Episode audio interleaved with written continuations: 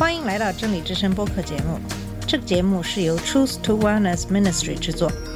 在这个节目里，我们要从一个不一样的角度向你介绍圣经和基督，带你走进一个属灵的世界。我们的节目在每个星期二、四、六更新，欢迎你的收听和关注。all the colors of the rainbow. 你好，我是马军。今天准备给大家分享的是马太福音十八章十五节到二十节的经文。这段经文我们必须好好的体会和研读，因为这段经文也常常被敌人用来做陷害好人的借口。这段经文并不是告诉我们的多数原则，也就是说，如果有两三个人已经取得一致的意见，我们就可以无视他人的意见，想做什么都可以。那么，我们下面先来读一下这段经文：倘若你的弟兄得罪你，你就去，趁着只有他和你在一处的时候，指出他的错来。他若听你，你便得了你的弟兄；他若不听，你就另外带一两个人同去，要凭两三个人的口做见证，句句都可定准。若是不听他们，就告诉教会；若是不听教会，就看他像万邦人和税吏一样。我实在告诉你们，凡你们在地上所捆绑的，在天上也要捆绑；凡你们在地上所释放的，在天上也要释放。我又告诉你们，若是你们中间有两个人在地上同心合一的求什么事，我在天上的父必为他们成全。因为无论在哪里有两三个人奉我的名聚会，那里就有我在他们中间。以上就是马太福音十八章十五到二十节的经文。这段经文是在十八章。我们知道，十八章开始是门徒们在争论谁是国度里最大的。耶稣纠正了他们，让一个孩子和他站在一起，以说明进入国度的必要条件。神抵制骄傲的人，却给谦卑的人以恩典。他们甚至不能进入国度，更不用说成为国度里最大的人，除非他们带着孩子的谦卑和信任来。在本章的其余部分，孩子继续与耶稣站在一起。实际说明了他们需要成为什么样的人，以及神与属于他的人的关系。神如此认同他所收养的人进入他的家庭，以至于接受任何基督徒，无论他们的地位或声望如何，都是在接受他。神也要非常保护那些属于他的人。他对那些使他们中的一个人跌倒犯罪的人的愤怒是巨大的。那么，耶稣继续对那些会成为绊脚石的人发出了严厉的警告。与其让别人跌倒，还不如被扔到海里，脖子上挂着磨刀石，死得惨烈。耶稣在八到九节中使用了夸张的手法来说明每个人都需要有防止绊倒的认真的态度。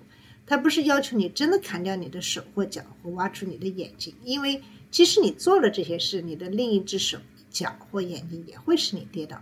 他是在做一个戏剧性的声明，就是。你需要采用激进的行动，摆脱你生命中的绊脚石，谦卑自己，承认自己的软弱之处，然后通过逃离试探的区域来保护自己，断绝那些对你有不良影响的关系，摆脱和不购买诱惑你的物品，所以带来了永恒的后果。对于非基督徒来说，这将是对地狱的谴责；对基督徒来说，则是失去赏赐。那么，在第十节中，耶稣给了一个额外的警告，说明为什么不使神的孩子跌倒是如此重要。他们的天使在天上随时准备执行神对他们的旨意。那些会成为绊脚石的人将不得不与天使抗争，这是对那些基督徒的鼓励。神已经为我们指派了天使，他们随时准备为我们的利益和保护而执行他的旨意。耶稣在马太福音十八章十二到十四节中，继续用牧羊人的比喻来解释天父对他的孩子的关怀，就像牧羊人认识他的羊，并会寻找走失的羊一样，神也会寻找走失的他的孩子。找到羊会有多欢喜？但必须注意的是，耶稣并没有说这是肯定的。为什么呢？神是全知全能的，所以找到那只走失的羊的可能性，并不是因为它的缺乏，而是因为有条件。在第十四节指出，父的旨意不是要他的任何一个羊灭亡。耶稣说这是一个不确定因素，因为不是所有混在他羊群中的羊都是他的。正如耶稣在马太福音十三章二十四到三十节的比喻中指出的样子，麦子中也有稗子。耶稣还在约翰福音十章二十七节中说：“我的羊听我的声音，我也认识他们，他们也跟着我。”耶稣的羊可能会跌倒，误入歧途，就像创世纪第三章中的亚当一样。他们在犯罪时可能会试图躲避，但也像亚当一样，当神呼唤时，他们会回应。那些误入歧途、不回应神对于他们的呼唤的人，是不属于神的人。这些人就是约翰一书二章十九节所说的人。他们从我们这里出去，却不是真的属于我们，因为他们若是属于我们，就必与我们同在。但他们出去，好显出他们不属于我们。当一只迷途的羊被找到时，可能会有欢呼声，但这并不意味着没有对羊的纠正。耶稣在十五到二十节中解释了神寻找他的羊并纠正他们的手段之一。这段经文经常被冠以教会纪律或者教会纪律的步骤等等这样的一些标题，因为这些经文就是这样解释的。然而，就像其他的许多经文一样，这些经文通常被断章取义，并对其做出错误的结论。马太福音十八章十五到十七节是耶稣对他的教会的指示。说明如何参与天父对他的孩子的纠正。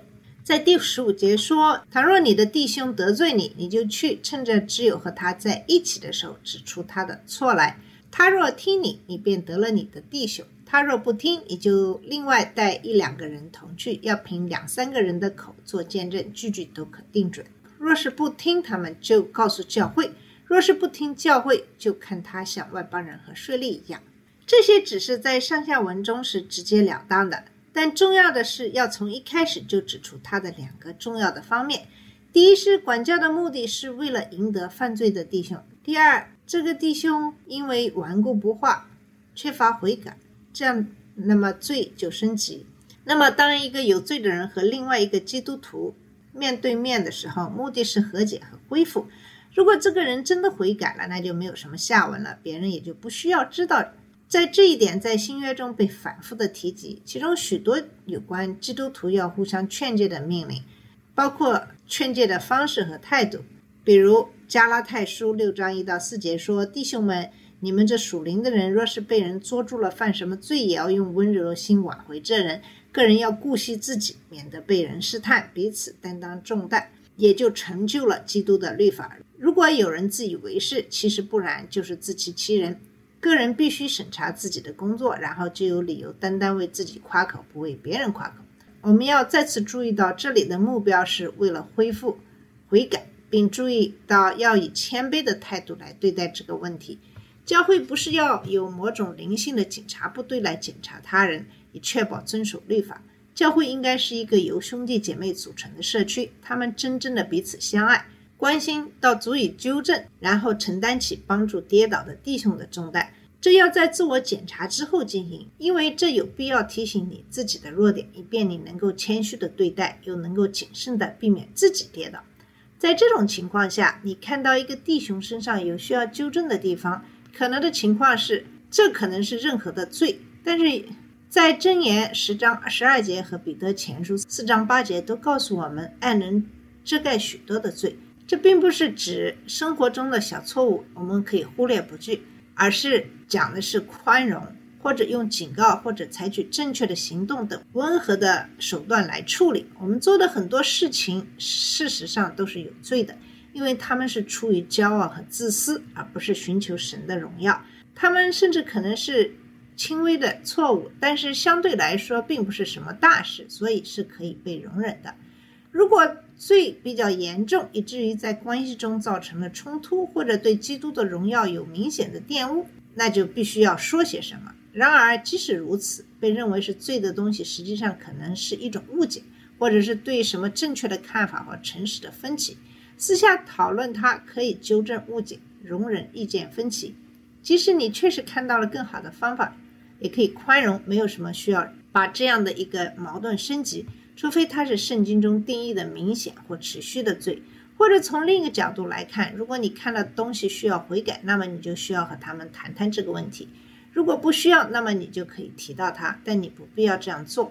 马太福音五章二十三到二十五节中的平行所记录的场景，也给了我们一些启示。在那段经文中，你意识到一个弟兄在你身上看到需要纠正的东西，把这两个场景放在一起，现实是冲突的双方都有责任努力解决罪的问题。在马太福音第五章的经文中，具体指出这种情况已经严重到对方要求寻求法官的帮助来解决冲突。那么，结合这些经文的原则，我们就发现，虽然任何的罪都有可能通过教会纪律的步骤来升级，但是并非所有的问题都需要直接的对抗的。真正的爱所产生的宽容有很大的空间，那么小问题也都是可以通过温和的训诫来处理。然而，在我们这个将宽容视为至高无上的美德的社会里，有一个很大的危险，那就是以爱的名义忽略了一些事情，而真正的原因。要么是漠不关心与爱相反，要么是害怕卷入。那么这些经文也清楚地表明，在我们努力挽回弟兄的过程中，必须面对明显的罪。只有当这个人很顽固的时候，你才会进入到第二步。好了，我们今天的节目先到这里，在下期节目里我们会继续给你讨论这个话题。那么谢谢你的收听，我们下次节目再见。这里是真理之声播客节目。真理之声是 Truth to Wellness Ministry 旗下的一个节目，由 Truth to Wellness Ministry 制作和播出。如果你有什么想跟我们分享，请给我们发电子邮件，我们的邮箱地址是 truth to wellness at gmail dot com。你也可以直接去我们的网站 www dot truth to wellness dot com 浏览更多的信息。下次节目再见。All the colors of the rain